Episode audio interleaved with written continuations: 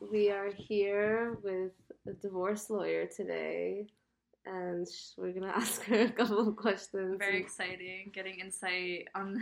We're not even married yet, and we're already talking to a divorce lawyer. I know. we like to think ahead.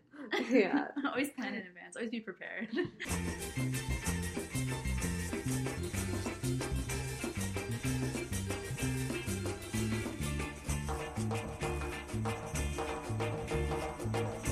Is Jackie Harounian. I'm a partner in a law firm in Great Neck, and I'm very excited to be on this podcast. And I want to apologize for coming to Esakhali. No, Oh my God, oh my stop. god. I actually I wanted to ask if we could take you out for coffee Yeah. after. Like really. we're just so happy you're Maybe here. another time, but thank you. It's a pleasure to be here. Yeah, we also wanted to just apologize to the listeners for the sound quality today. It is Easter and we're so Jewish we forgot. Our studio is closed, so we're uh, doing We're- it we're old school. Going back to our roots. Going back to our roots and, and really with someone who is from a different generation and we're just so flattered that she she really wanted to be a part of this. This is like I didn't ever think anyone I know. beyond our age group would actually want feel to so legit. Yeah. You, you are definitely legit. And I, I said before to Millie, I really feel like it's my destiny to be part of a Persian Girl uh, podcast. I didn't know there were podcasts when I was growing up as a, as a young Persian girl, but it's definitely being a Persian girl is has shaped my identity since birth. Even though I was born uh, in the U.S., I went to a public high school, but being a Persian girl, what that means has shaped my identity throughout my life, through college, during my marriage, raising my children, uh, and even today. Um, you know, I'm a woman in my late 40s, and I'm very much still a Persian girl. I love that. I love to hear that. So I think like everyone is dying to know. I know this is bad to say it like that, but you know, you're a divorce lawyer in Great Neck. I'm sure you work with so many Persian couples. What do you find is like one of the main reasons people are splitting up these days? Uh, that that's a very uh, sort of complicated question, and I'll unpack it a little bit. Um, Okay. So I'm very proud to say for myself, uh, I'm married 29 years. I married when I was 20 years old, and I met someone who was a very good match for me. And even though I'm a very different person than I was uh, when I was 20, I've grown. I've changed as a person. My husband has too, but we've grown, uh, thankfully, in the same direction. Yeah. Um, there's a lot of reasons why the divorce rate in the Persian community, and I extend that to the Israeli community, there's now a Bukhari and Russian community, and an Orthodox community in Mhm. Great Neck, and of course, many other groups of people. Yeah. Uh, and if I was relying on uh, that market to stay in business, I would be out of business because the divorce rate, since I've been practicing law over the past 25 years, has been single digits, like low single digits in the Persian community. The divorce rate was probably less than 5% 20 years ago.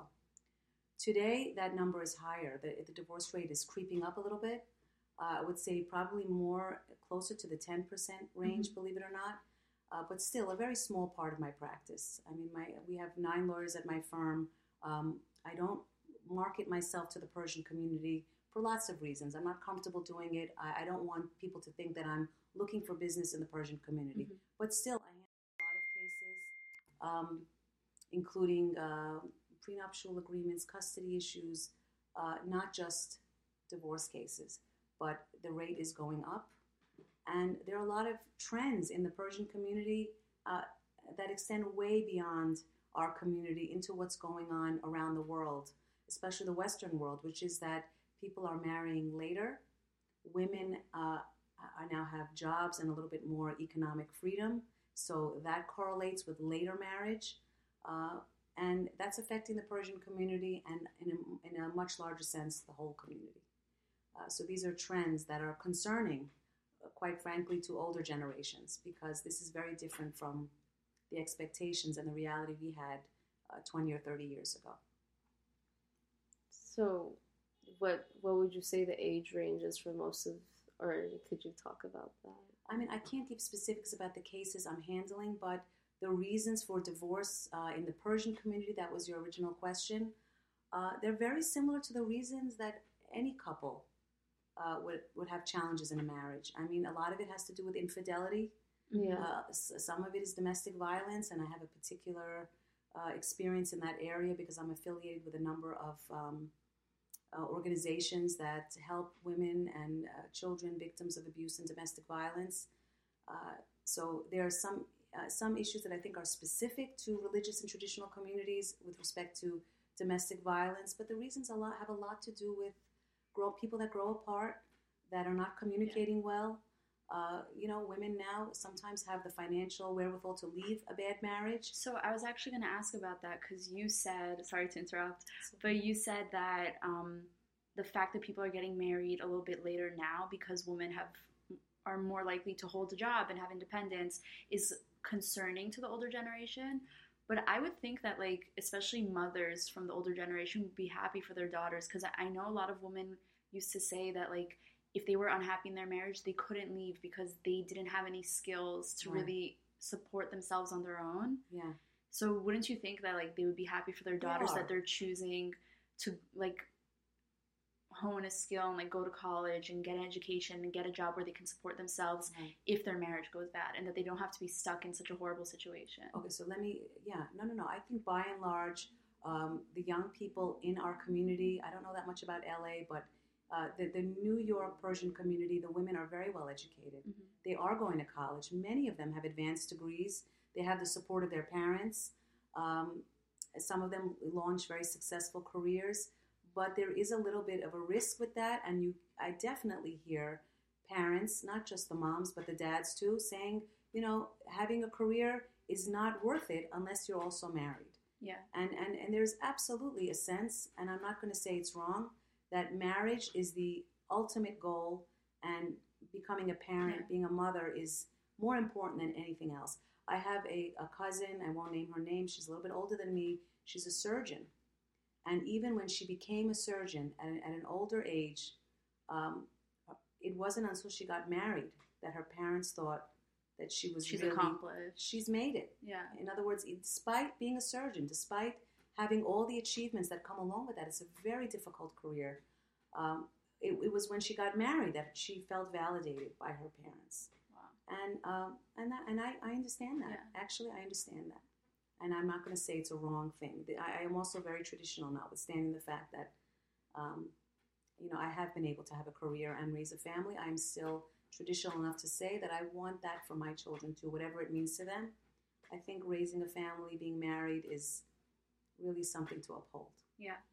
I always say that personally, I don't want my job to be my life. I want it to be part of my life. Like I want to have a career, yes, but I don't want to like have to sacrifice family for my career. Right. I want to be able to do both the same way you're doing both, but I think I see a pattern. Um, not that there's any wrong with this career choice, but I see majority of girls, at least from the New York Persian community, choosing jobs that will give them a very flexible schedule Mhm. so that they can have a family. Right. It's a very specific, like three kind of like certain type of jobs that I see most girls Yeah, choosing, it and they really choose me. it. They choose it. I don't want to shit on anyone though who's choosing. Yeah, I that. know. I don't want that's to. their but I'm choice. just being Whatever. At the end of the day, of course, yeah. Like I'm pointing it out because I think it's a bit strange too. But majority of them are choosing like a very specific like niche of jobs. Like what? Which jobs? I mean, Um, PA. PA, um, speech, Yes. and there was another one I forgot. But okay. But it's mostly like those jobs because it gives you that flexible. it gives you flexibility, schedule. but it gives you a lucrative career with a very high degree of Yeah. ed- education and a flexible schedule. Yeah, You know what I mean? There are other jobs that are far more flexible and you don't make as much money. yeah, So I think, uh, yeah, I think you're right. A lot of my friends' children are pursuing those careers you mentioned, Mhm. But those are high-paying careers given the time you put in. yeah. Of course, that's And why it's are- still something that is like respectable and still something that like these people worked hard to get because it's like many years of schooling. Yes, exactly. It's not. I'm not saying it's a bad thing. I'm just saying that like these girls still very much have children and marriage in their uh-huh. mind when they're choosing that career. I don't think they're necessarily choosing it because they're so passionate about it and oh, I love speech. Like I don't think that's why they're choosing it. Like Yeah. who's really like oh my god, speech is my life. Like no, like Well, no, I have something in mind. I don't know. I, No, I, I'm that a big I- proponent because I mentor a lot of young women and, and young students, and you have to find something you love, Yeah. whether it's law or medicine or real estate or anything. Uh, it could be marketing. If you love it, you're going to find a way to make it work and you're going to make money doing it. Yeah. So I don't know if speech pathologists hate it, but they're still doing it. I, I don't know. yeah, I think I think actually speech like it. pathology, like you really do have to love it, I but think so. but I guess like I don't know. I just was always bothered by the whole physician's assistant thing because I'm like, become a physician yourself. I I really don't know where it came from. Like my whole life, I've just always I I'm very very like business oriented. I like I've always wanted to start. I have started my own Yeah, businesses and. I just I love the idea of having a career. It's just like that is what makes me feel alive. So I guess maybe it's just that I can't relate to women who are like, well, I'm just gonna choose some like there's a phrase in Farsi like chakhanaki like job occupation until the Mhm. right man comes along because like you know if I went to this school and now I'm have this occupation and Mhm. uh, this I, I just feel like they're trying to you know finish this checklist and that's what will make someone yeah. look appealing Yeah, know. no, I see what you're saying. I mean, um, PA school though is very hard to get into. It's almost impossible to get in now. So it's become I think because it's so saturated. It's Yeah, I saturated, think Very so, saturated You know, it's uh, job competitive. And I think Persian girls sometimes we do, we do sell ourselves short. We kind of, um, we're afraid to sometimes take risks. Yeah, I want to hear more about that in, in regards to you because you said like your whole upbringing, even though even though you were born here and you weren't raised in such a Persian community, but you always you said like being a Persian quote unquote Persian girl was such a big part of your identity. So did it affect the way people looked at you since you grew up in an area where there weren't that many Persians? Because I Mhm. know it affects me. I know guys will ask me questions that they wouldn't ask another girl. Like Right. let's say on dating apps. I'm not afraid to admit that I use dating apps. Not ashamed of it at all. I think it's become something more I, I norm. most people, most people in their twenties, from what I understand, are using that. yeah, but So a few years ago, it was a few years it was ago. like oh haha, use it as a joke because nobody wants to admit that they're really looking for something on a dating app. But now I think it's more become more of a norm, social yeah. norm. Mhm. And I've had guys on apps ask me like, "Oh, how Persian are you?" I'm like, "What does that Mm. mean?" Or they ask me, "Oh, your parents let you be on this app?" And I'm like, "What?" I'm in my 20s. What do you mean? Do my parents let me on, be on this app? Like, are you next? You're gonna ask me if my parents let me go on play dates or something? Like, like it's because I'm a Persian girl that these, they're asking these questions. I want to know, like, for you, did you feel those differences, like being a quote unquote Persian girl growing up? So, so um, my parents came here uh, separately, but one of the first wave of Persians to come to the U.S. So they Mhm. came here around 1960. Uh, both of them for education. My mother's father was a doctor. He came here uh, to take his boards, um, and my father came here on a scholarship to study science. And um, uh, they married in 1969. Um, my mother was uh, 18. My father was 29. So my mother was a very young mother, and um, when I have a twin sister. After after we were born, my parents raised us very strictly. I mean, they absolutely wanted us to be raised with quote unquote Persian values. Our first language was Farsi. Uh, you know, we they really um, wanted to instill in us a pride of being Persian and the values and the, the Shabbat dinners and the Persian food, food and music. My father would constantly tell us about all of the positive attributes of being Persian. But it didn't really hit me uh, personally until uh, I became a teenager, and my parents severely limited our social contacts, going to parties, dating, going to the prom. None of that. We were not allowed to participate in any of that. Even though I went to Jericho High School in Nassau County, uh, and was very much an American, outwardly looked like an American girl, um, but we were not allowed to have an American teenager experience. And um, but my classmates, they didn't really see us as Persian. There were no other Persians in the school really, except my cousin of mine, um, a couple of cousins I had, but uh, we didn't really identify as Persian in the school. And uh, it was a very white school. It was mostly all one homogeneous type at yeah. that time. It's changed a lot since then. Uh, so I really felt being Persian as I started to get a little bit older, 17, 18, when I realized everyone else is going to parties and drinking and experimenting and going to the prom and talking about teenage experiences. And we were absolutely told in no uncertain terms, you are not going to do those things. That's not what girls in our community do. And my twin sister and I, and I have a younger sister, um, we we totally bought into that and did not rebel against it. We Oh, were wow, okay with it. uh, our first cousins. I have about 10 first cousins that had a similar upbringing, Mhm. and they were my peer group. And it was very normalized that we are only going to hang out with each other, go to the movies with each other. We don't drink, we don't go date at all. And, and that was our experience. And it was not just our experience. You know, in the 1980s and 90s, this is how Persian girls, most of them, I'm not going to say all of them, Mhm. but most of them, this was the expectation. You're going to stay a, a good girl. You're going to eventually date and marry um, in, in a certain prescribed way. And most of girls my age, that was our experience, and that was my experience. I married when I was 20. My uh, twin sister married when she was 21. We both married Persians, moved to Great Neck, and uh, my sister ended up getting divorced actually. Uh, but my marriage, um, so this is what I mean. My, being Persian, uh, I followed I followed the script, Mhm. and I have honestly no complaints. Um, but I can see that things are very, very different today. Very, I mean, almost like a different planet. Yeah, I mean, like one of the main things I think that drives people in relationships apart is social media, and you just posted about this on your Instagram Yeah. about uh, couples who share Facebook. Oh yeah, Yeah, so yeah. it's funny that you posted that because my friend sent me a meme just this week Right. that said like to all the couples who have joint Facebook accounts, the rest of the world just wants to know which one of you cheated so bad that you lost your privileges to privacy. and I was laughing because me and my friend we know a couple like that Mm. that like obviously not going to give any names or details, but the husband is under 40 and on his third marriage right. because of his cheating and now has a joint Facebook account because of lack of trust. Right. And the idea to me to start a marriage with so little trust that you have to do something like that from the Mhm. get go. Like I, I kind of want to hear more about your Instagram post and what brought you So to I have post a, about I have an Instagram post under my law firm. It's Wisselman Harounian in case Mhm. anyone wants to find it. And I, I post things that I, you know, not so much on Instagram. I post a lot on LinkedIn actually. Mhm. and Okay. on our Facebook follow you on also. So if you find me, but Yeah. um, there's a lot of uh, trust is a very important part of a marriage, and unfortunately, there is a lot of infidelity. Unfortunately, Mhm.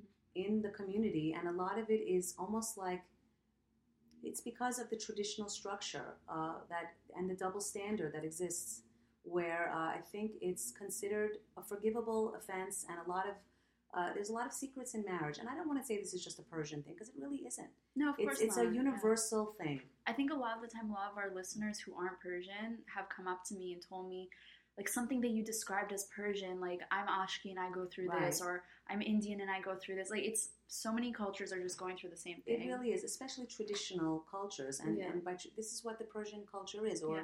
or Orthodox Jewish, or Russian, or even Italian, Asian uh, communities where you know, sort of, there's a certain structure in the family, in the household. You're going to see um, you're going to see the same things again and again. So adultery is a big one. And you know, one of the things I wanted to mention today is just this I, this thing that I know now after 25 years of being in this field um, is that not everyone is meant to be married. Not Mhm. every person can stay monogamous. Mhm. It's just a fact. Yeah. And uh, this is something our community really doesn't want to necessarily recognize at this time that not everyone is straight. Not everyone is really going to have a house in Kings Point. No. Not everyone can have large families and support those families well. And in, in some households, maybe um, you're going to have uh, uh, the husband is not going to be the earner. Maybe the wife is going to be the one who has uh, you know more potential to have a career. And maybe there are going to be some couples that are childless or never get married in the first place or get divorced. Um, are so many taboos and stigmas, and everything in the Persian community really, um, until recently, I would say came down to abiru. You know what abiru is? Mhm. Abiru is the face, is the reputation that you put to the outside world versus what's really going on in your home. And uh, this is this is a, difficult thing for people to accept. For young people that do want to find partners, that it, it's almost like an imperative. You have to find someone within your community or with certain criteria. And you know, there's a lot of pressure on young people, and I absolutely see it. And I we talked about a little bit earlier about how people are getting married sometimes because they feel like they have to. Yeah, they feel like it's a timeline. not They have to, before like, they're check ready. things off at a certain age. Yeah, Uh, it's difficult to have to meet that standard, that abiru, that certain face that you're going to show to the outside world, which is very much a part of Persian culture, Jewish, Yeah. Muslim, Baha'i. It's just the Persian people, they have this pride Yeah. and certain sense of, you know, uh, a standard that they uphold.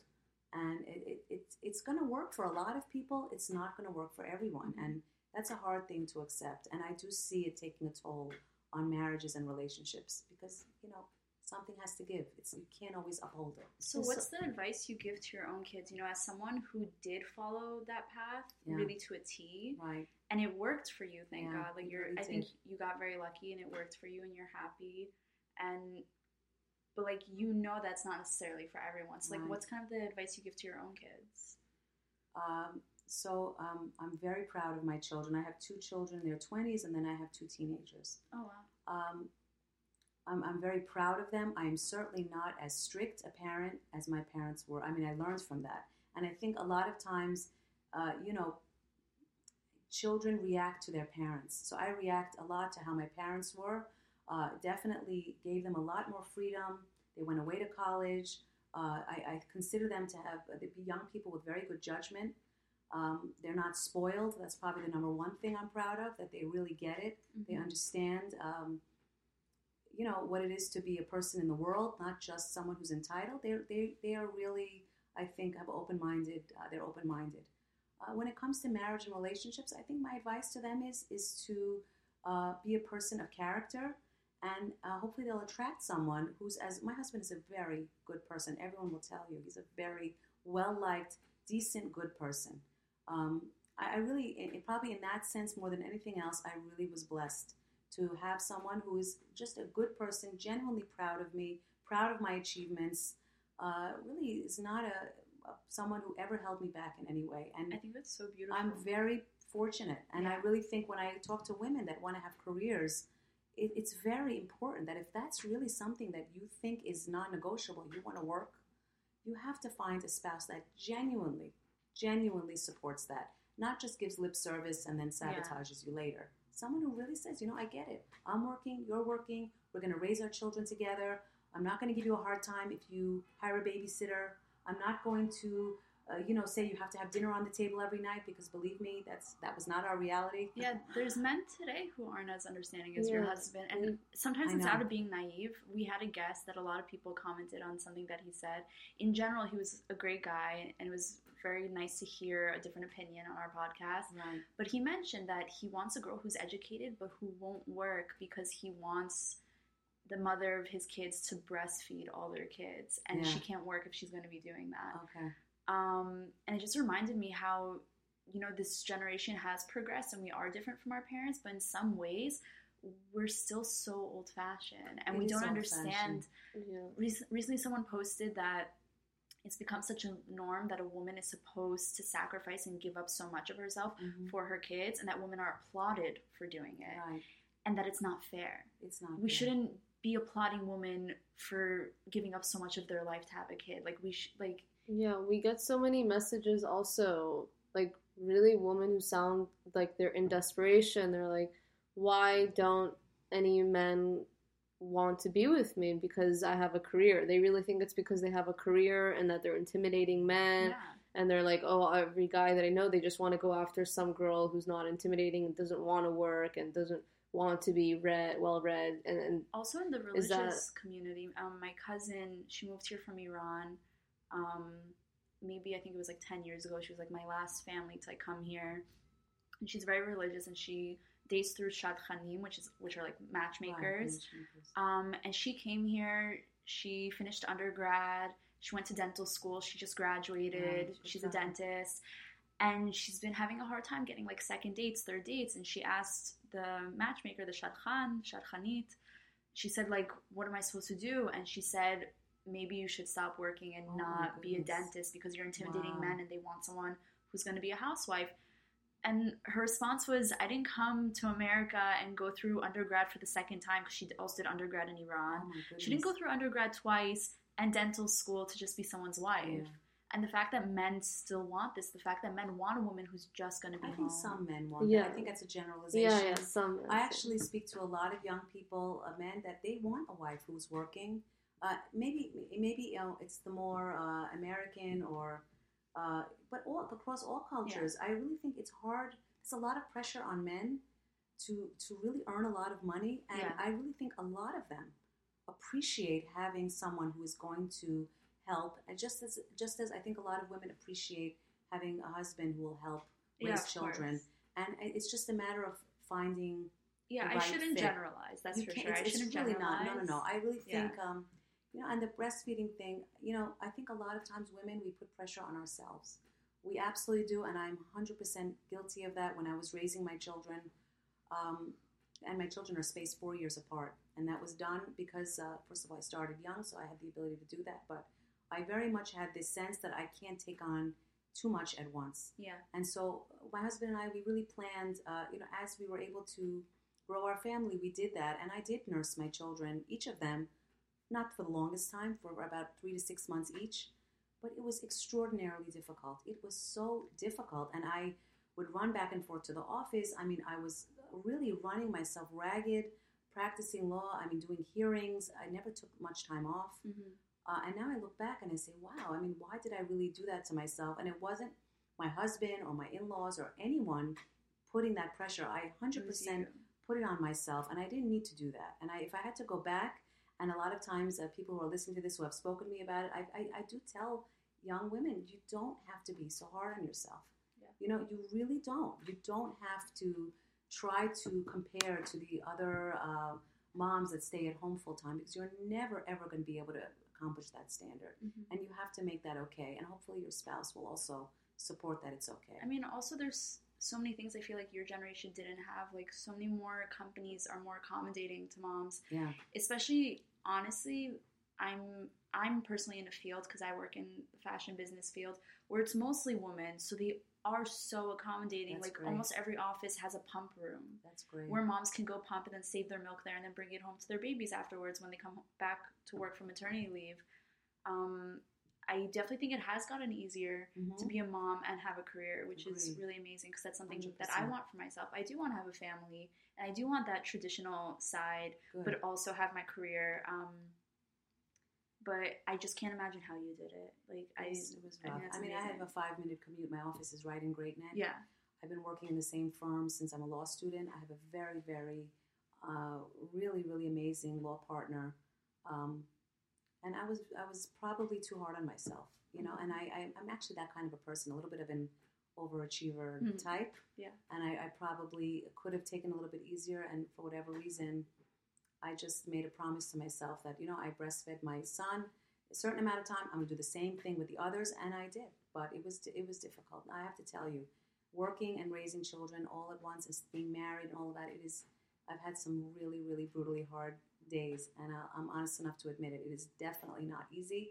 I also had uh, what I call a wife. I had a live-in nanny Mhm. for 12 years. Oh, she wow. was amazing. She's an incredible woman that I'm still in touch with on Facebook. She lives on Russia in Russia with her children, but um, I, I had help. I had a lot of help. There, it by no means was it easy, Do you ever and feel I'm like not going to people take credit for it at put all. you down in any way? Like Oh, because yeah. you weren't always there for every moment of your kid's life, or you missed something and other moms would brag about it. Like, do you feel like people kind of? I mean, I- I never missed anything. I, I would show up in my children's classrooms with my suit on, and, and I would 100% show up for Yikes, everything. like. I really did.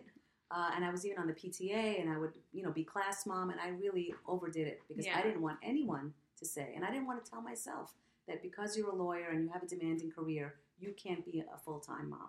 And I did. I, So I really think like there you are very few things. I definitely, I was hard on myself. yeah.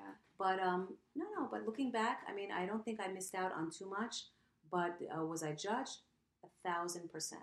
When I first started working, first of all, when I when I uh, my when my son was born, I went to law school when he was nine months old. I mean, people flat out laughed in my face when I said that I was going to go to law school. They thought it was a joke. They would like, you know, kind of smirk at me and my husband and ha So ha who's ha. they, for example? This is something I Oh, wanted everyone. to ask you, but I wasn't I mean, sure. I if you go to- backlash for going to law school.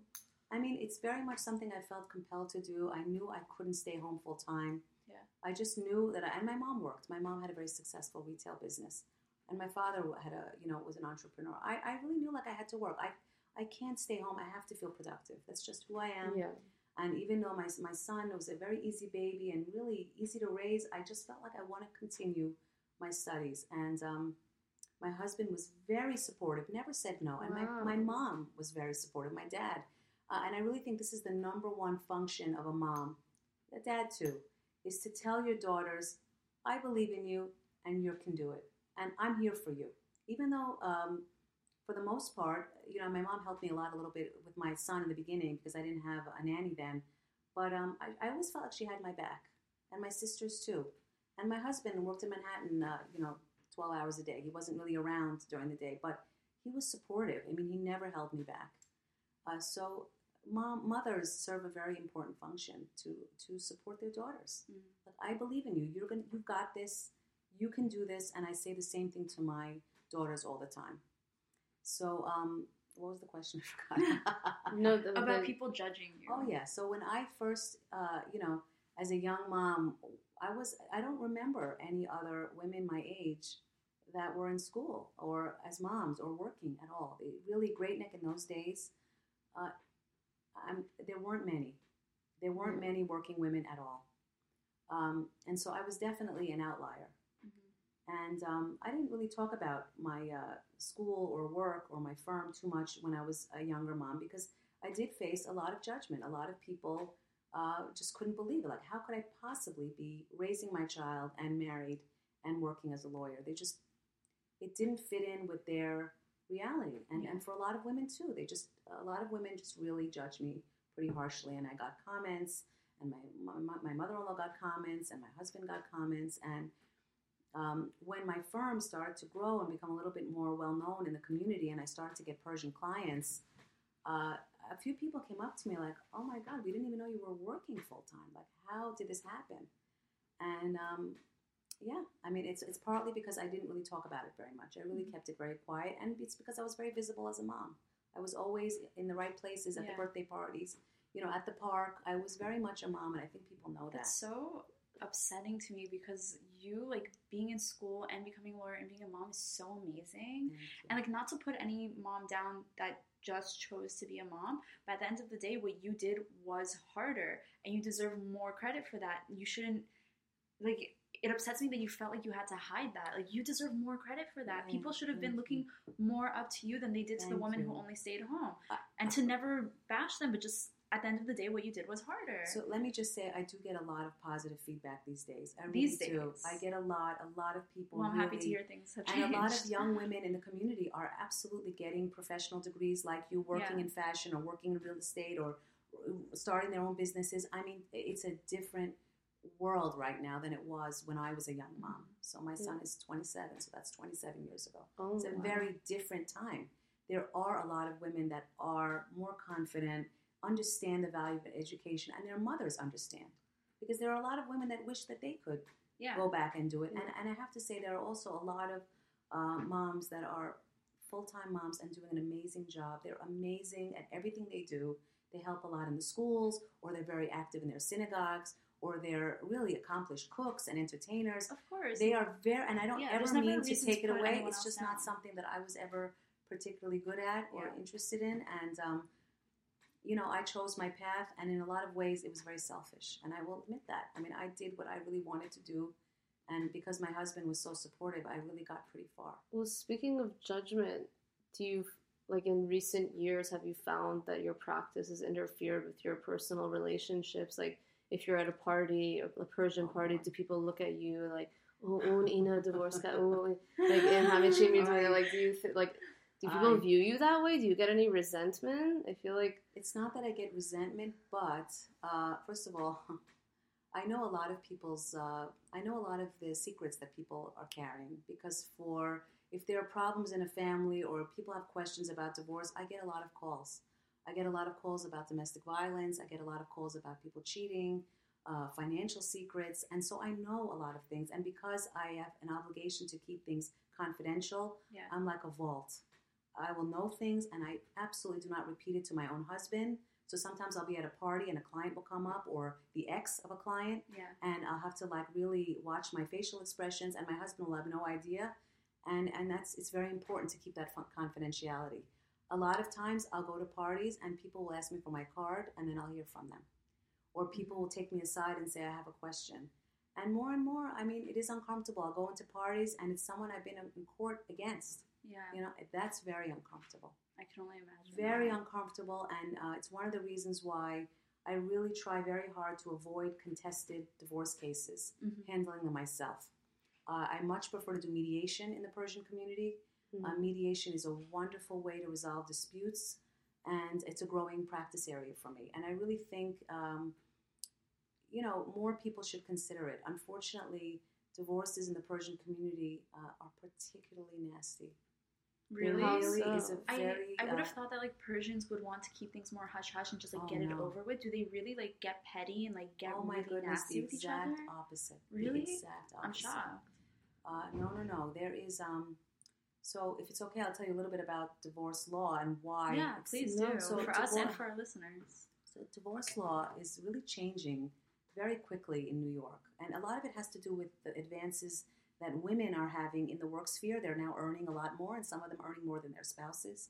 And men are advancing in the domestic sphere. So, a lot of men have joined custody. Mhm. A lot of them want it. A lot of them are very active fathers. And so you're reaching a little bit more equality. Maybe not in the Persian world, but in the American world, there is more gender equality. Uh, so one of the major changes is there's now no fault divorce, which means people can get a divorce for any reason. You don't need a reason. You don't need to prove anything. You just say, "I want one."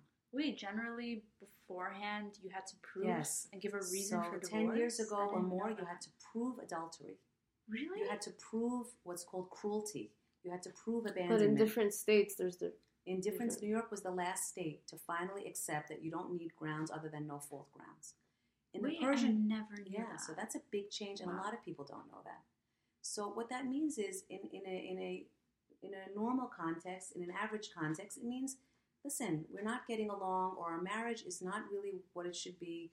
Let's sit down and talk about it because you don't need to say anything negative yeah. and and mediation is, is a very good form to do that or at least to not judge and blame each other you know neither of us are perfect let's focus on resolving the best custody arrangement for our children which for many people it's joint custody and let's work out the finances unfortunately in the persian community and more traditional communities and i will include indian the indian community asian communities where it's very much more honor based Mhm. these are communities that believe in reputation and Very family, oriented. Yeah. So the fault is a huge issue. The fact that it's no fault divorce, nobody cares. It is the Persian divorce is, you know, it's a scorched earth. I'm going to prove the other side was the problem. I'm going to make sure that everyone knows about it. There's a lot of blaming and negativity, and that that carries into the custody sphere. So you see really bad custody fights. You see false allegations. Uh, you know, husbands are videotaping their wives. It's so selfish to their kids. How do you do that to your child? Do people forget that their child is in the middle? Of I think, unfortunately, people don't always keep the best interests of their children at the forefront when they're intent on destroying their Oh yeah, I know people. I've seen things. I know people that have like used manipulated their kids to lie Mm. in court for Oh them. yeah, yeah, yeah, I see And I'm just shocked. I'm like, Again, this is not every case, Yeah. but there is definitely a fraction of cases, and I, unfortunately, in the Persian community, I think there's a higher tendency to litigate divorces and and really go for the jugular and really fight. And unfortunately, it's destructive. Going to court to fight, especially over custody issues, will destroy a family. And uh, it's very hard in a community where, like you said, there are parties. There's people. You know, you're inevitably going to see your ex, your in-laws, the relatives. It's very, very uncomfortable for people. And so, I really do try to encourage uh, people from any background, my clients, just to try to take the high road and try to resolve things. Yeah. Because there's a huge difference in the outcome. it's funny because recently I was speaking to someone in the Persian community um, who was saying when when people get divorced, the families don't feel like family anymore. A family that was once related by marriage, we're no longer family. You're an enemy. You're someone I don't know, and they completely cut each other off. And I was talking to them about how different it is. Let's say um, in the Russian community, because I have a friend who's Ukrainian, whose mom is divorced, um, like twice technically and right now like some of her family is coming here from ukraine. So in one apartment it's her her mom her actual father her stepdad's daughter from his first marriage and her half brother from her mom's second marriage. Wow. and they all just get along and they all help each other. And like her stepdad is the godfather of her real dad's daughter from his second marriage, and like it's just so beautiful to That's see that they cool. still consider each other family and they still get along. It doesn't matter that they separated, Mhm. but you will not see that in the Persian community. the fact is, uh, they are still a family. Even even being in a divorced family, you are still connected in very real ways. But a lot I- of people I- you know, I think uh, it goes back to Aberu and stigma, and uh, everyone knows, and, and this is a very good thing, by the way, that in the Persian community, you know, divorce is a last resort. Mhm. Nobody jumps to a divorce lawyer Yeah. the first Right time they away, have a yeah. fight. I mean, really, it's a last resort, which means that that's why the divorce rate is under 10%. Because people will talk to their mother, they'll talk to their rabbi, they will, you know, really think it through. Nobody wants to be divorced. It's such a stigma. Well, like what? But the problem is, though, is that because of that stigma and because of that willingness to really stay in the marriage, no matter what, Mhm. there's a lot of um, untreated mental illness. Mhm. There's a lot of fighting Mhm. that children see. There's a lot of situations that really escalate to the point where it's dangerous sometimes. And, uh, you know, there's a lot of uh, unfairness sometimes. I mean, what I see that really is unfair, and women are really powerless to change it, is that a lot of times the assets and the income are only in the name of the husband or in the name of his business or his family. And the wife is, is doing the best she can, a wonderful wife and mother. She just wants a bank account. She wants to be able to, you know, buy kosher food without uh, being having to beg her husband for an allowance. Um, or she wants her house to be in her name because she's worried that her husband, what if something happens? There's nothing in her name. There is unfortunately an imbalance of, of money Mhm. that it needs to be changed. I mean, I, and I really do think and I hope that people listening to this podcast, you know, husbands and wives that are happily married, uh, should really consider uh, a little bit more fairness in how, uh, you know, assets are titled, how income is shared. Some marriages really, unfortunately, there's conflict that leads to divorce when it really doesn't need to be.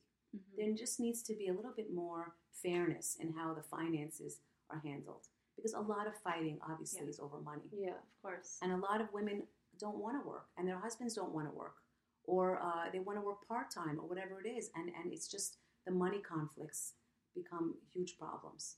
in the beginning you were saying how you feel like the whole cheating thing has almost become like normalized do you think it's because of the money issue that men hold this power that they're like i can do whatever i want and you can't complain because where are you going to go do you think that men kind of manipulate the Okay, so- situation yeah, so I want to say uh, the cheating thing is not. It's not that everyone cases Yeah, like that. I do course. see a lot of that, um, but I really do think that's typical of divorce in general. But yes, I think a lot of times um, women will stay in a marriage where there's cheating or, or more concerning domestic violence. You know, uh, uh, not not necessarily just physical abuse, but financial control Mhm.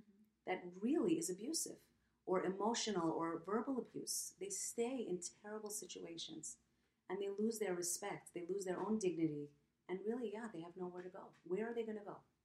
And uh, I just want to mention that one of the things that's going on in Great Neck recently, which is really a great thing, uh, is that UJA, I'm a part of a, a UJA committee uh, that helps victims of domestic violence, and they've opened a center in Little Neck, which is a mile away from Great Neck, on the uh, at the Samuel Field Y on Little Neck Parkway. They have uh, counselors there that don't charge. They have a kosher food pantry. They are now doing support groups and services for victims of domestic violence and single parents and people that need a little bit of help or couples that need a little bit of help. And it's really a wonderful thing, and I'm very part proud to be part of this That's effort amazing. to really bring these services to Great Neck because uh, it really hasn't existed until now. And uh, there really is a need for counseling, and it really can help save marriages. Uh, you know, mental health counseling. I was going to ask so you about important. counseling, like percentage wise in the Persian community, because in past episodes we've spoken about the fact that like a lot of Persian parents kind of dismiss mental health, and that if their kid says I want to see a psychologist, the parents will be like, "Psychologist cheat, like oh, Right. oh, talk to me for free and I'll tell you what's wrong with you." Right. Yeah. things like that, yeah. and are very dismissive. Right. Do you feel like couples? Do you think more marriages could have been saved if couples were more open to counseling? Do you feel like in the community it's something that people aren't open enough to? Yeah, I mean, uh, I, I'm a huge. I have a degree in psychology myself. I got a graduate degree. Um, I, I think psychology, psychological counseling, is definitely underappreciated and underutilized in the Persian community. A lot of it has to do with stigma. Mm-hmm. A lot of it has to do with the fact that many people will maybe go to a rabbi or a grandparent before they will go to a counselor, and sometimes that's the right thing, but it can't be the only thing. Yeah. And uh, there are a number of mental health counselors in Great Neck that speak Farsi that are wonderful professionals. I am constantly referring them uh, referrals for uh, marriage counseling, for drug addiction, for uh, individual counseling. There is a lot of untreated anxiety and depression uh, in the community, and a lot of it is hidden. And uh, you know, can marriage house counseling help? I mean, my answer to that is yes and no. It helps if it's done early. If you're doing it at the point where already, you know, the you know what has hit the fan and the families are involved and there's already so much damage, marriage counseling can make things worse because a lot of times marriage counseling is a forum to just basically bring up everything. Yeah. and, you know, it doesn't always go so well. Sometimes it really almost causes more pain. Yeah. Uh, but counseling, you know, it, it's covered under insurance a lot of times, and even when it isn't, uh, in my view, it's it's money well spent. And at my firm, we maintain a database of over 500 mental health counselors, and anyone who needs it can send me an email, and I will give names and Mhm. referrals. And I have saved many, many, many marriages, uh, or at least uh, helped people cool off a little bit Yeah. before they run and, and really over litigate a case. Uh, and yeah, I think that's really a very good point. And, and what UJA is doing and what's being done at uh, Common Point Queens, that's what it's called, Common Point Queens on Little Neck Parkway, is they're providing counseling at no charge. I mean, it's free. You can walk in and see a social worker that has training, uh, and, and that's a very good thing. And it's out of Great Neck, so it's a little yeah. bit a out little of bit way. of privacy. yeah, very important. Um, something I've noticed is it sort of related.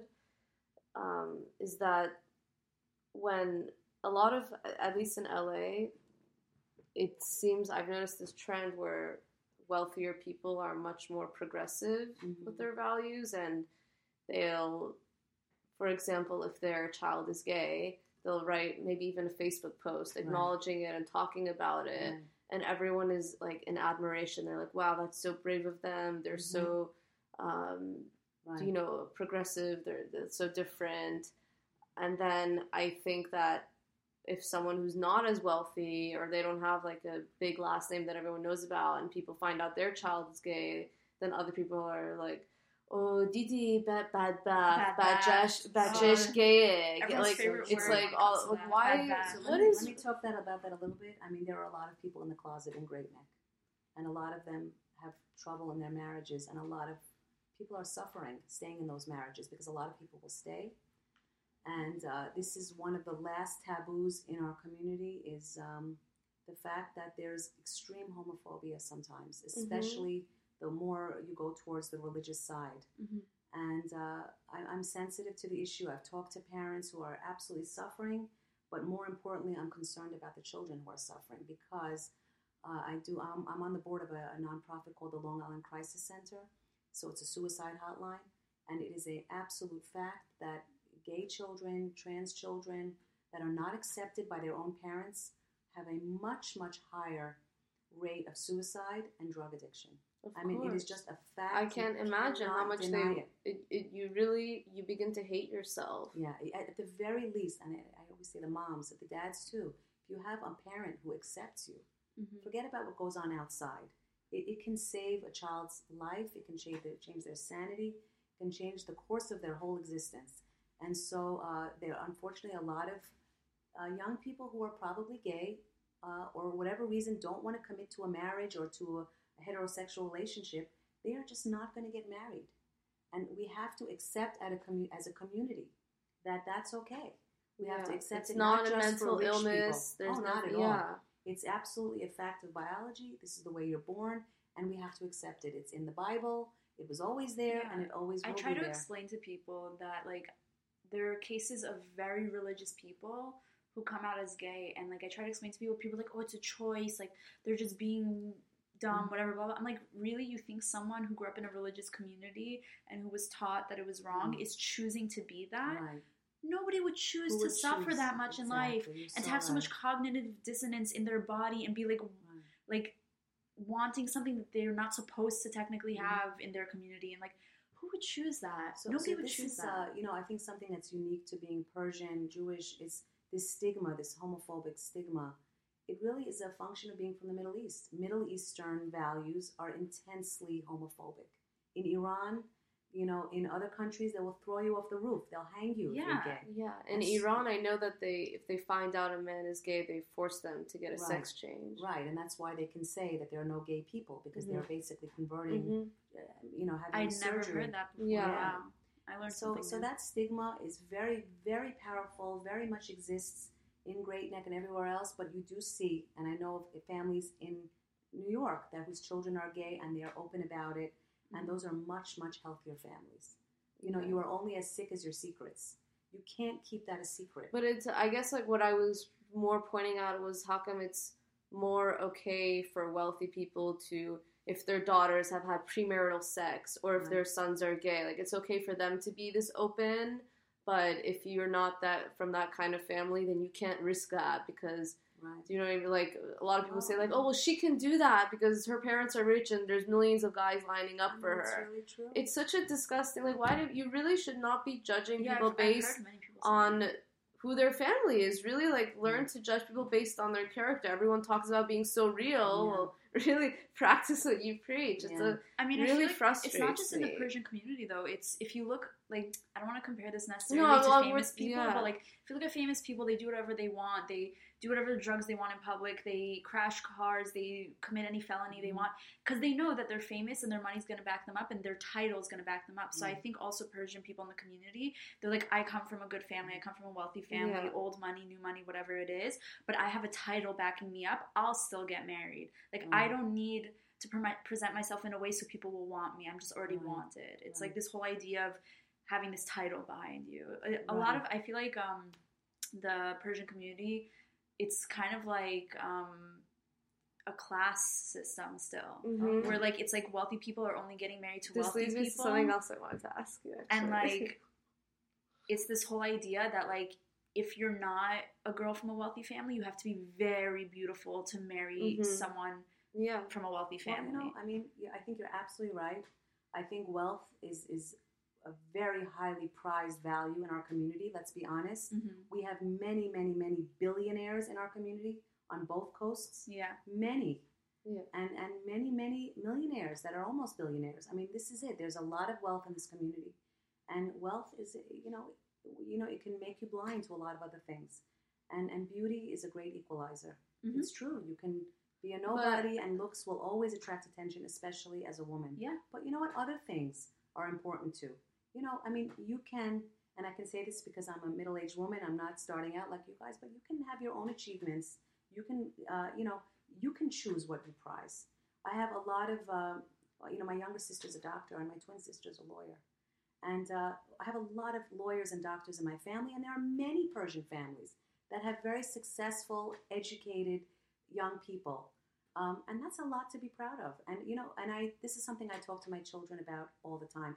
I'm not going to say that money is not important. Of course it is. I mean, I'm just as excited as anyone else when I see, uh, you know, things that are glamorous and beautiful, Mm-hmm. and that's okay. But you get to define for yourselves, for your family, for your children one day what you value, and and you know, wealth is always going to be something that attracts our eye and attracts our attention. That's just a fact, and I don't think it's a Persian thing no, definitely not. But I beauty also. I mean, looks are a factor. You're both beautiful, by the way. the listeners, these are two beautiful, Oh my beautiful God. women. Let me Please- just tell you. please stop. Literally, I like rushed here, no makeup, didn't Well, do my hair. That's what I mean. You are I like beautiful. have something going on with my face right now. I'm like, You're both stunning, um, stunning, very, you as well. fashionable and cute and very smart and easy to talk to. I'm So blushing. a little plug for A little Persian plug. girls. thank you. um, wait, but I I want to get back to the the wealth subject because I do think actually that a lot of people struggle in marriages. Like, you know, people say, "Oh, don't marry outside your community," but there's also people who, even though they marry within their community, they'll marry someone who's like in a not in the same class as them, and they grew up kind of differently, and they'll have a lot of tension in their marriage and their raising of the family, and also the way that their family treats their husband or their wife, you know, depending on. Uh, they'll think like, oh, she's Geda or he, you know what I mean, Right. like not up to like beneath Stand- us, yeah. to prove themselves to us constantly. Right, right. I mean, yeah. I mean, we are. This is a, a community. I mean, I think wealth can almost raise your class if you have if it's a wealthy Mhm. family. But but I think class is an issue. Absolutely. I think the town you're born in, if you're Esfahani versus Tehruni, or Mhm. people think Oh, that's a I always factor. have people ask me that, like non-Persian people will be like, "Oh, are you Mashadi or are you like whatever?" Right. And I'm like, I have no clue.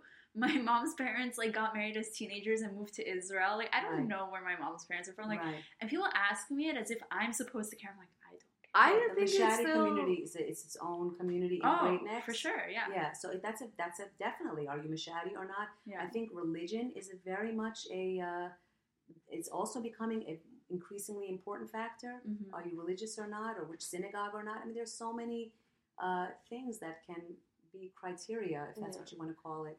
Well, even And though I'm American, I very much feel um, I feel kind of Esfahani, just like based on what I've heard about Nice. Esfahani people. Because I mean, my dad was born in Tehran, and he also moved to uh, America in the '60s, as well as my mom. oh, Well, my mom, uh, early '70s, but uh, his dad was from Esfahan, and his mom was from Tehran. So.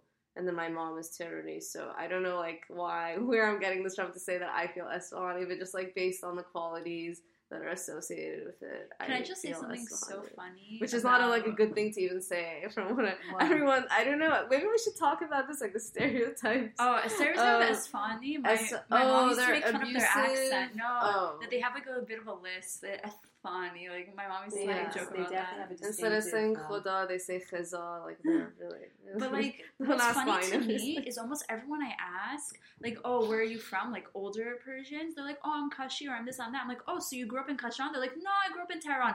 Apparently, the whole, like, mm. all of Iran just lived in Tehran at one point. Mm. But they all say they're from here, from there, because their grandparents are from there. And mm. I'm like, I'm like, so all of you lived in Tehran? Like, did nobody really actually live where they're from? Like, I'm, I'm always so confused. I'm like, so you all lived in Tehran? Like, how did you fit that many people in Tehran? Like, but I do believe in it. It's kind of like I feel like the describing yourself based on where you're from is like the Persian version of astrology. no. There are some men who are like they're Kashi, but they you know they could be born in America or they're born in Tehran, and like they're really so Kashi based on what I Oh, heard I about. never- supposedly my oh, guys. Father is very understood either. Kashi. I I I don't don't know. And the whole thing with backward. Asad, you Garmi, like certain foods are gonna like completely oh. change. Oh, Oh my Never god. really I saw proof of that, but some people so believe it. funny. Some, and I guess some foods obviously affect you. yeah, Yeah. and the town you're from. Some people really, really think it's very important, and you know what? It's it's shared values, whatever it is, whatever it is. I mean, I think uh, the character of a person, really, what you know, are you are you? Is it someone that's going to match your values in important ways? yeah. Yeah. So when after being married to my husband for 29 years, we're such different people. We really are. I'm very much a know-it-all, bookworm, read and write type, and he's very different. Uh, he's he's much more of an outdoorsy person, very very good with like fixing things and more mechanical. But when it comes down to the things that matter, like parenting, we are absolutely on the same page. Or uh, you know the way we spend money, or the decisions we make, our values are, that we share that are the important ones. We're highly compatible. Yeah. And I Yeah. really think that's what you have to connect with. I just a want to say you're connection. lucky that you guys grew in the same direction. I think a lot of issues for people who get married younger, and I wanted to ask you this: Do you do you feel like in the community there's less divorce because of fear? Because my my mom was telling me about someone who, back when she was younger, someone who married someone way older than her. I'm like, whoa, why did she marry someone so much older than her? Like, did she not have another option? And my mom's like, yeah, she didn't have another option because she got married young, got divorced, and once mm. you're divorced, you're like a leper. You're like Okay. scorned, and her only option was to marry someone way older than her. Do you feel I like think that's, still changing. an issue now? That's changing. So I mentioned before I have a twin sister yeah, who got divorced. She got divorced about um, eight or nine years ago, and I was actually her mediator. And Mhm. Her case stayed out of oh court. wow, okay. and uh, she was able to get back out there um, and she remarried very quickly she married someone ashkenazi who was wonderful he was at our seder last night um, she's very very happily married and um, she that stigma did not affect her. It, it really didn't, and it probably affected my parents more than her. Okay. Yeah. And um, it was painful. It was like one of the first divorces in our family. We don't have that many, and most families don't have that Yeah. many divorces. I think that stigma is lessening a little bit, Mhm. and the fact that my sister wasn't financially dependent, she was able to support herself. You know, she had a, a good um, agreement with her ex. They raised their children. I mean, you have to be able to move past it and not care so much about what people think. Mhm. Uh, this idea that divorced women or children of divorce are somehow bad back Yeah. or somehow Ugh. damaged is completely me untrue. That is not true. Yeah. We have to stop acting like it's, God forbid, cancer. So It's Mhm. not going yeah. to kill you. You can start over, and your family will help you. We have wonderful families that, of course, are going to help someone who needs help, and you get back on track. And and when we stop stigmatizing it to the level that we do, I think it will get a little bit easier. I do still think, though, that divorce should be a last resort. I think our our uh, divorce rates are low because we really don't we don't really want it Mhm. and we won't pursue divorce unless it's absolutely necessary. And everyone knows. In a lot of ways, I think that's such a good thing because good in this generation, people are so eager to just move on to the next thing.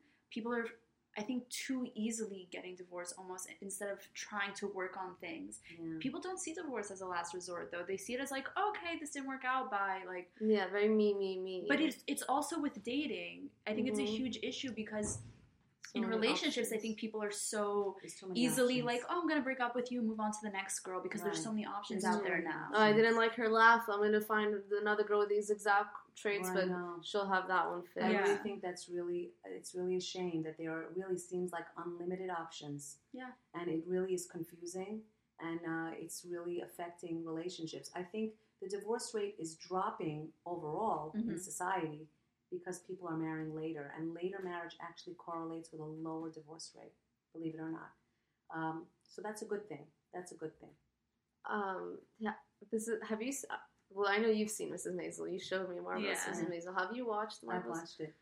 so I was having a debate with someone about this, or one, one of my mom's friends actually, and we were talking about that how Joel and Midge uh, split up, and he after they split up, he starts improving and he starts trying to improve his father's business, and he becomes very motivated. He just like grows as a man, Right. and my mom's friend was saying she should like I think she should take him back. I think they have so much history. He really I love your face. That was my face too. I'm so mad because I wanted her to they- end up with the other yeah. I'm like, no. and, and um and that people do change and he, he was just young and and so what do you think like do you think that's a case where they should stay together I, I honestly, I've, I've reached a point having heard so many stories and, and so many reasons why people stay together and don't stay together. Mhm. And I really think it has to be up to the individual to make that choice. Yeah. I, I don't judge anybody. I really don't. I mean, I think I've met with a lot of women um, whose, whose spouses are openly and blatantly cheating on yeah them. Yeah, and they don't care And it's not that they don't care. They Oh. come to terms with it, and they will Oh, find. and some of them don't want to sleep with their husbands. I mean, that's a fact. They Yeah. don't really want to participate in that for whatever reason. And uh, there are a lot of open marriages, and, and there are people that are okay with that. As long as it's a choice, and then you yeah can live no with i that think choice. that's fine As long as your dignity is not being impaired. yeah So Yeah. yes, I've, I've counseled many women that you know what, maybe there's something called a postnuptial agreement. You can do a financial agreement and stay married, and um, and almost like live like as as roommates. Hmm And a lot of older couples they want to lead separate lives, and you know it's it's okay if that's you can live with that choice. yeah you should never yeah, judge. I mean, I- consensual I, have no problem with that I, I, i've counseled people where one of them has a gambling addiction or a mental illness, and it's, it's it really creates a very negative chapter in their marriage. Almost like, how could you stay with this person? But then that person gets treatment and uh, recovers, and it's a different normal. It's a different relationship, but it's worth saving. And in their eyes, it's something they want to. And I would never ever tell someone that they, they, they should or shouldn't stay with someone who's cheating or doing something bad. I mean, the line really for me is domestic violence. Because domestic violence, so most of the victims are cheating to me. women. Not all, some victims are men, but most of the victims are women. And what happens is women who are treated badly um, for decades and stay in bad marriages, they eventually break down psychologically. They basically lose it. They start to com- become uh, very fragile, almost like hollowed out people. And it, that's a very sad thing. That really is a sad thing, and that's not a relationship that should continue. And that's not a relationship I would want to see any of my children or their friends or, or the two of you, anyone, be in a relationship that's actually harming you. Now, if you want to stay in a relationship uh, and there's boundaries and, and you can make it better uh, or go to counseling, uh, then maybe a lot of those relationships can be worked on. But, um, you know, women really are, are really very vulnerable in relationships where they're For me, that's the line as well. But there's, I feel like a lot of Persian people, like, I've literally heard like Persian people I know say this that, oh, well, do you like everyone has their vice? Like, every, it's always in every marriage there's some unhappy thing. Like, they kind of, they're not saying domestic violence is okay, but they're saying that we don't know what really goes on in everyone's home and we can't judge that. And I just, I don't know. I think like if I know certain couples who they're still in a marriage together, even though the husband has been abusing them for years Right, right. and has ended up in very nasty contact. So I just like, yeah, It's hard. You know, there's there are statistics out there. I'm on uh, involved with the Safe Center. I mentioned this domestic violence agency, and you know, uh, the more traditional the relationship, the longer the victim stays. So, um, Jewish women will stay in a relationship seven years longer than a, than a secular or atheist woman. They will Yeah. stay longer and. Muslim women will stay even longer. The more traditional and, and sort of controlled the women are in a community, the longer they will stay. And there's a correlation with this also with women who can't get a get. Do you know what a get Oh is? yeah, of course. You know, it's there. Are, there are situations where you know women are really heavily controlled and they can't get their freedom, and for that reason they will stay in a relationship that's harmful, or they don't want their children to be alone with the father. So they'll say, "Okay, I'll stay here because then at least I'm always with them." yeah, Yeah. I mean, those are those are very sad outcomes, and the outcomes are not great for the kids either because they're growing up in a very very unhealthy uh, environment.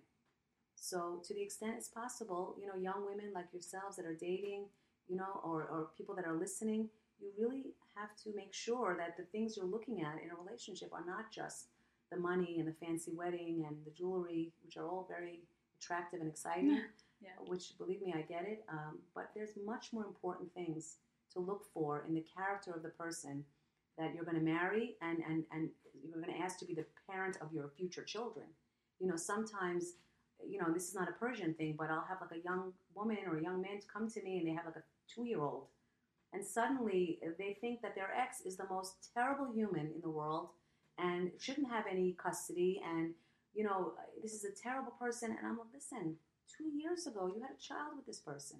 You Yeah. married that person. yeah, You slept with that person. You brought a child into the world. How could it be now that suddenly this is a terrible person that shouldn't have any rights? And and the fact is is that we're responsible for the actions we take. And and choosing a spouse, you know, having a child with that person are probably two of the most important decisions you'll make in your lifetime because those are going to affect your entire life. So you have to choose well, and that's on you. That's on you. You know, if you made the wrong choice because you got a, a big ring or it's a fan, nothing is going to make up for that. Mm-hmm. Nothing. The character of the person is really very important. Probably the number one criteria. Is this a good, decent person that I want to grow old with? And even if I, God forbid, get divorced from, is going to be someone that I'm going to interact with for my with my children. These are important choices, that, and I, I really do talk about it a lot. yeah. It's an, an important message to get out there. Was Persian there anything else? I know you have notes. Is there other things that you wanted to talk about? Or I'm even also ask gonna check us. our Instagram. To I feel like we've just been like asking you the whole time, but like sometimes people have questions for us. I mean, I, another topic that I think is very important, another message, and I, I said when I first got here, is how brave you are for doing this and, and really speaking out because it's just so necessary for some of these taboos uh, to be lifted. That we should talk about our stories and we should talk about what we're going through. It's very, very important. I'm sure that's one of the reasons why your, your audience is growing. And um, I was at a party a couple of weeks ago at a very nice uh, bat mitzvah in the city, and um, there was there was a group of doctors, men and women, talking about the Persian Girl podcast. And have you heard Wait, about it? And I was like, what? yeah, Yeah, she told me before you got here. yeah, What? yeah. and and they weren't talking about it in a negative way. As a matter of fact, the young man who's a doctor that mentioned it, he was saying it's very valuable to listen to, and I really think young women should talk about it and and share their experiences with dating and and that's what got me to listen to it. And I, I reached out to you and I said I would love to talk to you about the podcast and possibly. Uh, it's like know, insane to me. I'm sorry, I'm just in shock right now. Your audience I don't, is growing. I don't it's realize important. how many people are listening. Like, yeah, yeah. No, it's very brave what you're doing, and I, thank you. And um, I, I, wanted to come here and also say that I think I would have a heart attack if you were my daughters, because I don't know if I could deal with everything that you talk about on air. Yeah. I don't know if I could handle it honestly. But at the same time, um, I think it's incredibly brave, incredibly necessary. And, uh, you know, I, I, am a little bit of, I'm not ashamed to say I'm a feminist. I really believe that women should have opportunities, they should live lives that they choose to have. And women should absolutely not judge each other. We should uplift each other.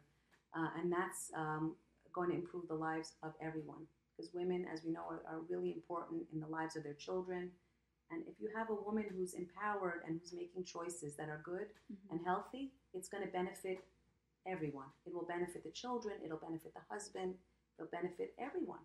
So we need to have, I think, women that are brave enough to speak about their experiences, although honestly, you're the opposite of what I was at your age. And that's why I felt like it was important to connect with you guys yeah. because we're all Persian girls, we're all leading different lives and a lot of young women are doing exactly what you're doing. They're just not brave enough to talk about it. And I don't want to judge because my experience wasn't, my upbringing wasn't entirely normal. It really yeah. wasn't. And I, I, don't, I didn't want to raise my children to be so uh, sort of controlled and limited in their opportunities. Mm-hmm. And so um, I, I think it's important that we all acknowledge that young women are living different lives and they're going to have different opportunities and they're going to make different choices. And um, I applaud that. I really do. Thank I you. really do. Thank you. Do you mind if um, I ask you a few questions that our listeners Go just right sent ahead. us? Go right ahead. Um, someone asked, what value does a prenup have in California since it is known as a 50-50 state in divorce court?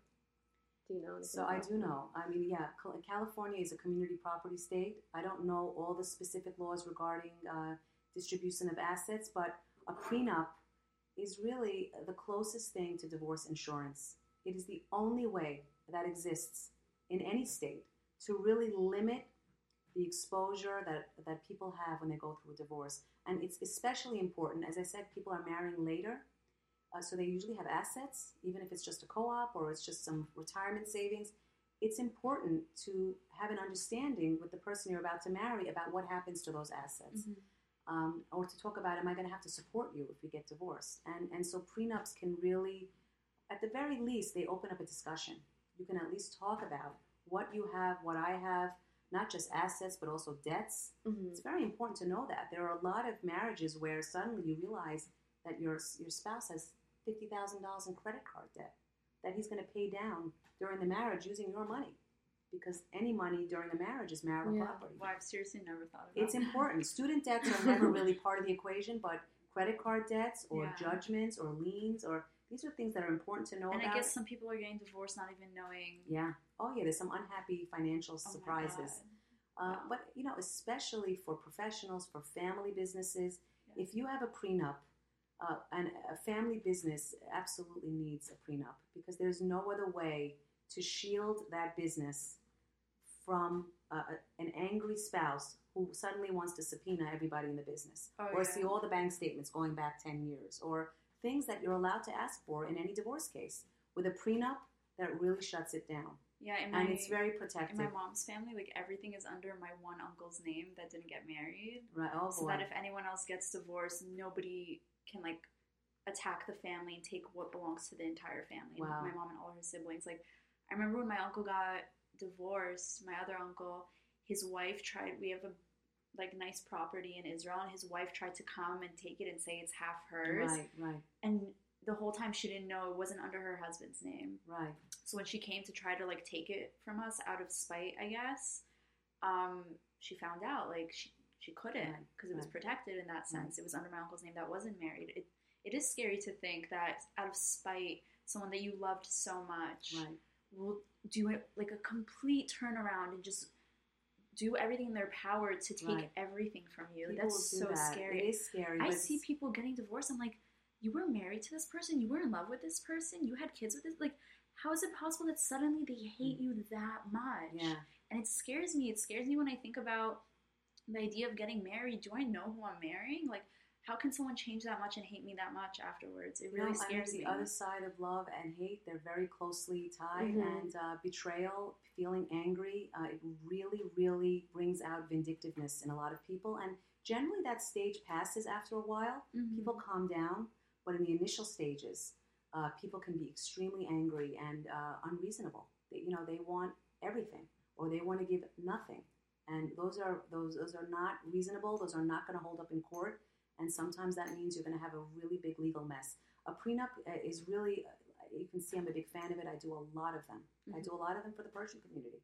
It's very important, especially with family businesses, but more just so you can have a discussion about expectations. Yeah. You know, are we going to have a household bank account? If we buy a house, where's the money going to come from? Are our parents going to lend us money? And how do we deal with that? Uh, and if you don't have those discussions, you're going to have some a lot of conflict. People will fight over things that could have been resolved. Yeah. No, if on. you can't discuss that before marriage, then what kind of marriage is that? You know, that? girls don't like right? prenups. I mean, assuming it's the girl that doesn't have the assets. A lot of times it is, though. I have Yeah. plenty of prenups where Oh, the wife's family sure, has yeah. the money, but it's not, you know, romantic. Yeah. You know, you feel like you're being accused of being a gold digger.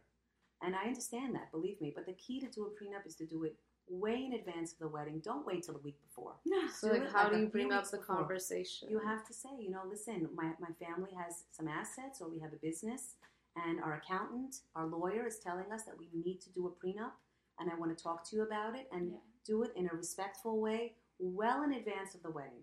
Have an open discussion. And, and when people love each other and they're planning a wedding, they're going to be fair. So there are going to be things in the prenup that benefit the less moneyed spouse. That's what you call it, the less moneyed spouse. So the, the non moneyed spouse is going to have some things in there regarding life insurance or regarding uh, potential ownership of a house or spousal support. You can't address child support. That can't be in a prenup. It's the one thing that you're not allowed to negotiate in advance. Mhm. But there are a lot of other things in, in the prenup that absolutely will put some give some peace of mind to both sides, and that's how you know it's a fair agreement. Just don't do it the week before the wedding, That's amazing. and you have to have advice, lawyers on both sides. Yeah, and Yeah, I've learned a lot. Oh wow. Yeah, it's like too early for us to but we might revisit this. episode. I'm kidding. I feel I feel like now any guy I go on a date with, I'm gonna be like, you don't know what I know. I, I'm, I'm so Just knowledgeable. give me a call. Give me a call. I'll help Like- you. Were there any other questions? No, no. Let me. Um, actually, from the listeners, there was one that I, you're not going to be able to answer because it's not.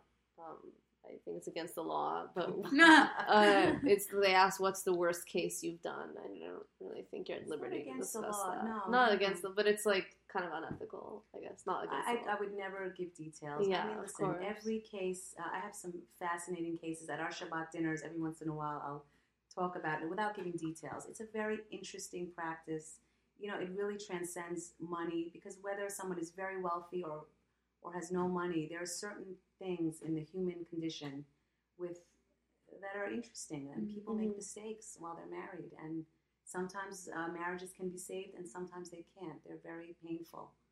Um, there's some there's some stories. Uh, probably the one that stands out for me the most in the past few years is I represented a nurse who was married to a doctor uh, that was South American, that was like triple board sort certified, very high earning doctor.